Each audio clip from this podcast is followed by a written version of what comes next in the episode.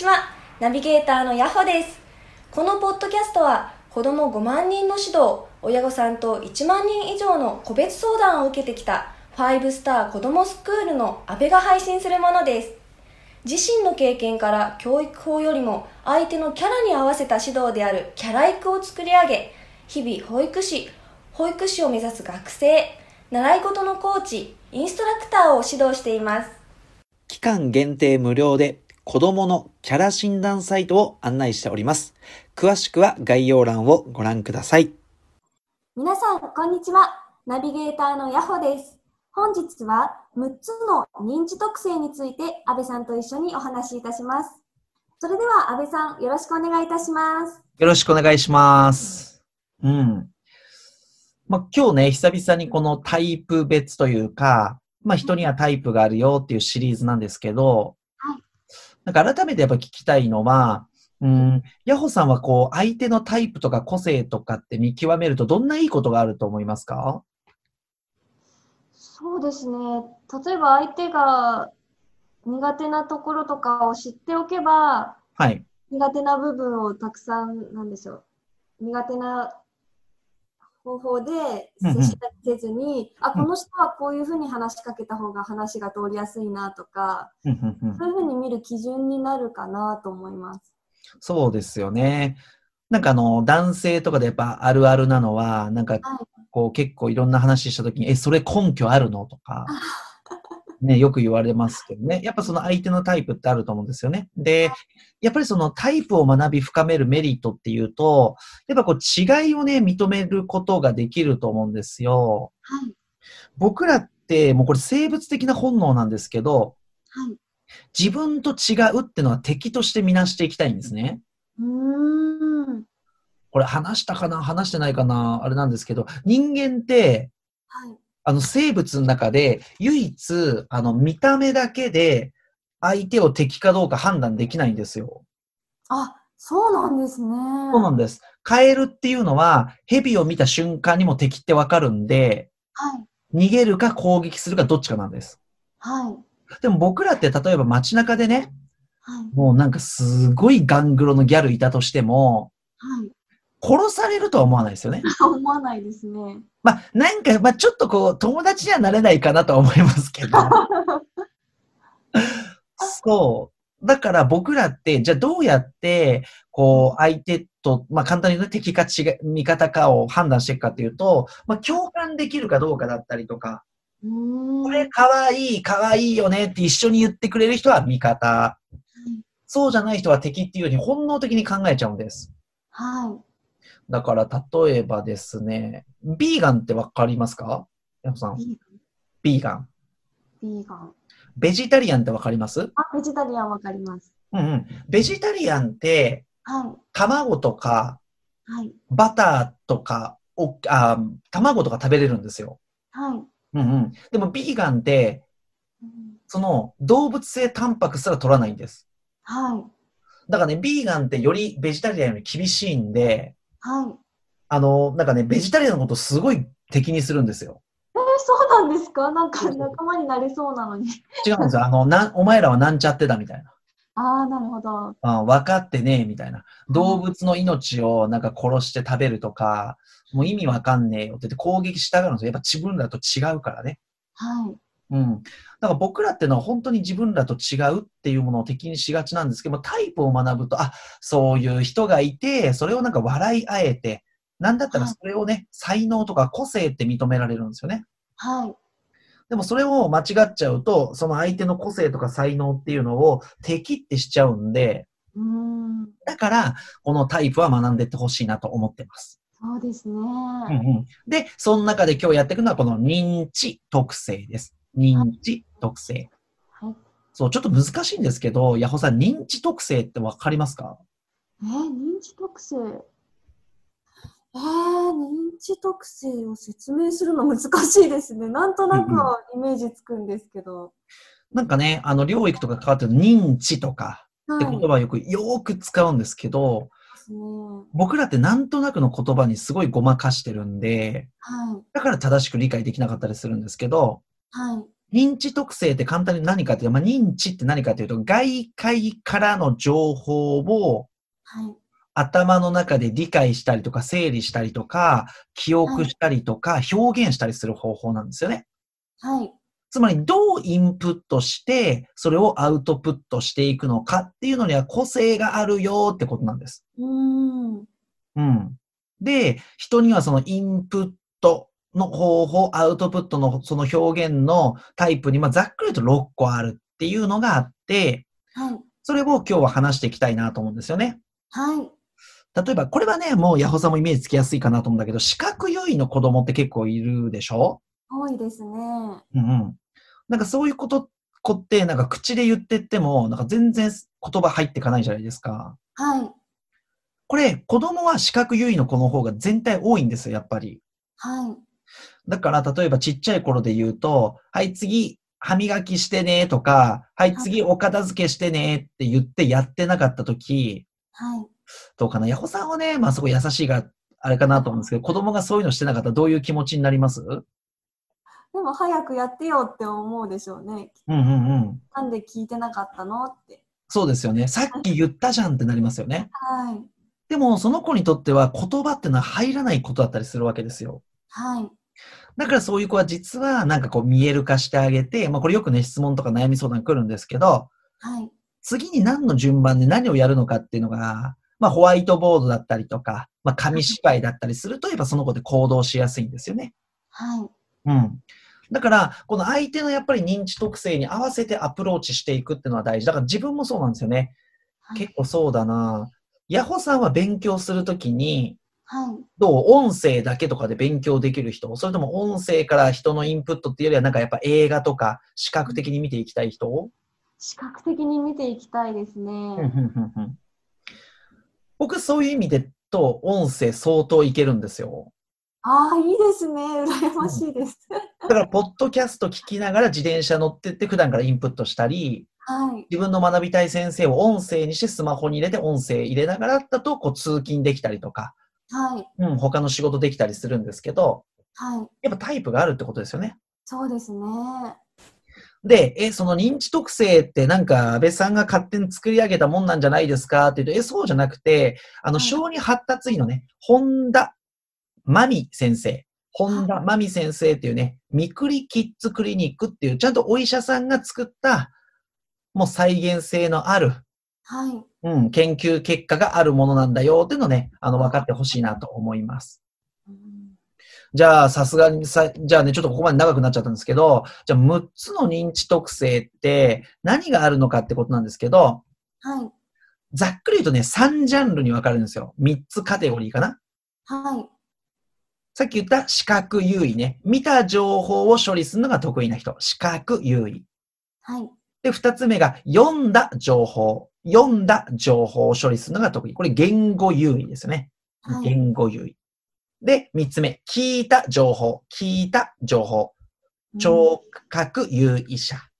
はい。この3カテゴリーあって、その3カテゴリーそれぞれさらに2つずつ分かれるんで、全部で6つって言われてます。うーん。6つ。うん。だ視覚優位者でもカメラタイプ、3D タイプってあって、はい。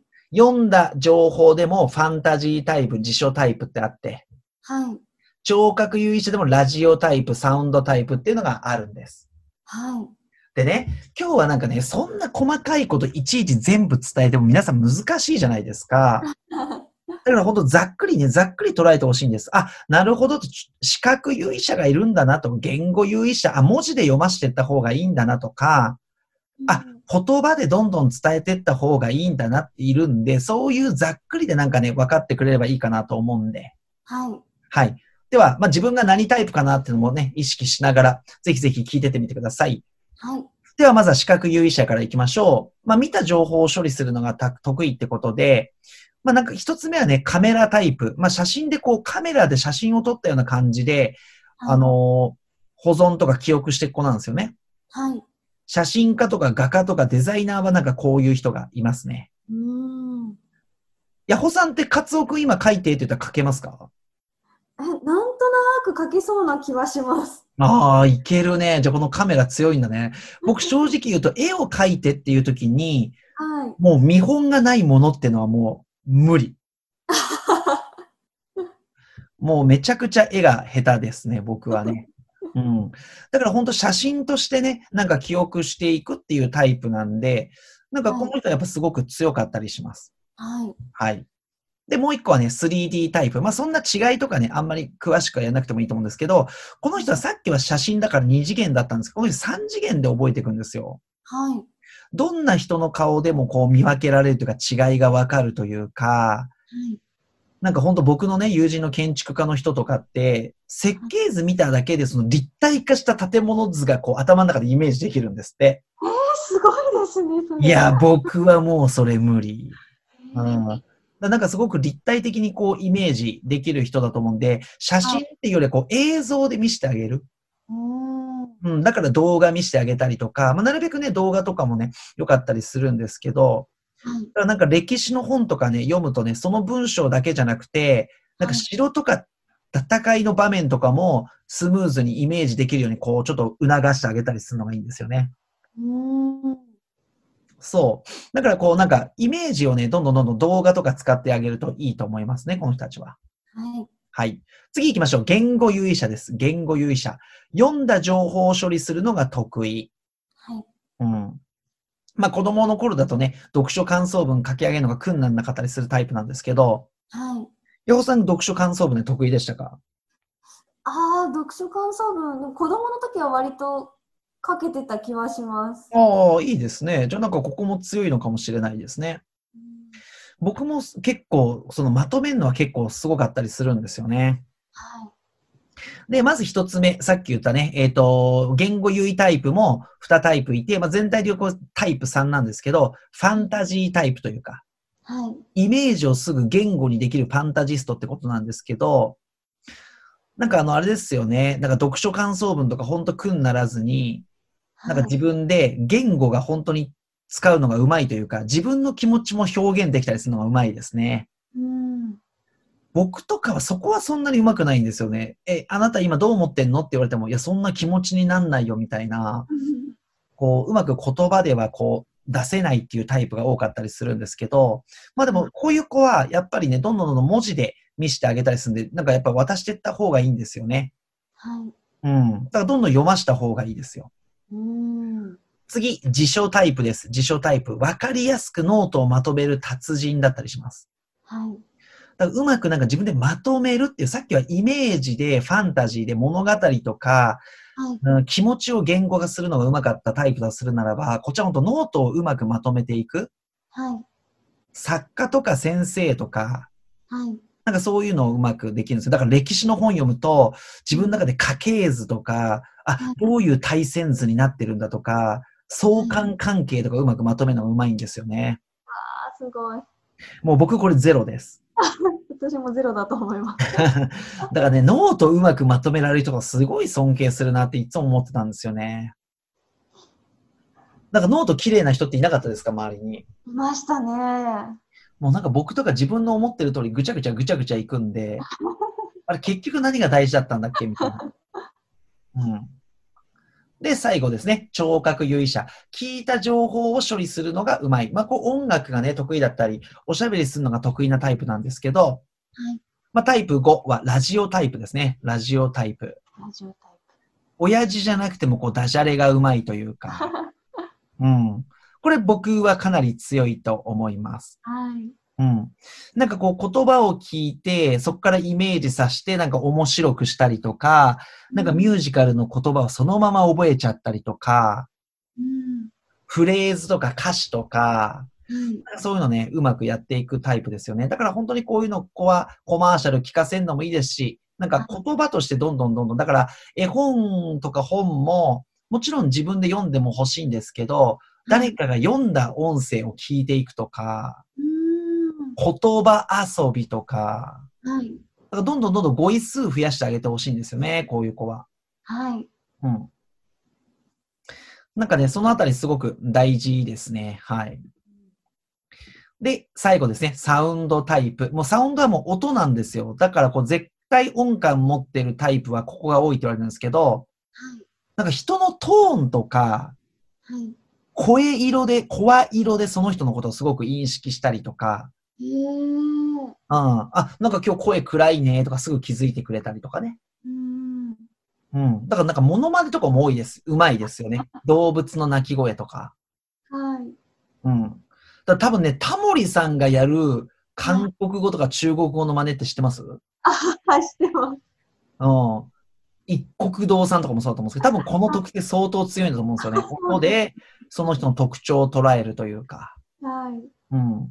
だやっぱ違うなってことをまず分かってほしくて、じゃあなんかね、具体的にどうこう、そういう子に対してアプローチしていけばいいのかって、まあ細かくはなりすぎちゃうんですけど、はい。まずね、自分がどういうタイプなのかとか、相手がどういうタイプなのかっていうのは、ホンダ式認知特性ツールっていうので、検索すると出てきます。あ、出てくるんですね。うん。これで、ぜひぜひ、なんかやってほしいなっていうのは思いますね。はい。はい。そうすると相手の特性分かって、まあ、細かいこと分かんなくてもいいんですよ。あ、でも、言葉だけじゃなくて、特に自分とタイプが違うと理解しづらいんで、人って。はい。そのあたりね、深めてもらえるといいかなと思います。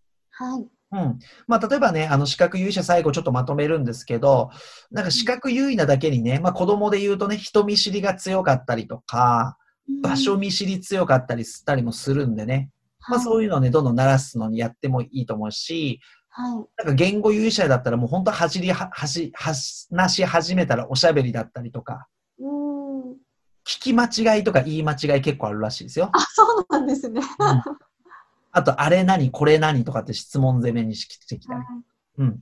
聴覚、あの、優位者だとすごくトイレのね、あ、トイレじゃない、遠くの 小さい音に気づいたりとか、はい。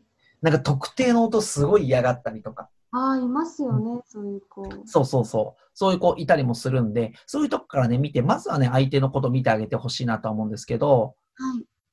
ヤホさん自分だと何タイプというか、まあ、視覚、聴覚、言語で言うとどれだと思いますか？視覚かなと思います。ああ、視覚ね。まあ、だとしたらやっぱりさっきね、勉強するときはね、視覚で勉強した方がいいってのはやっぱ間違いないと思いますあ、し、そうですね。はい。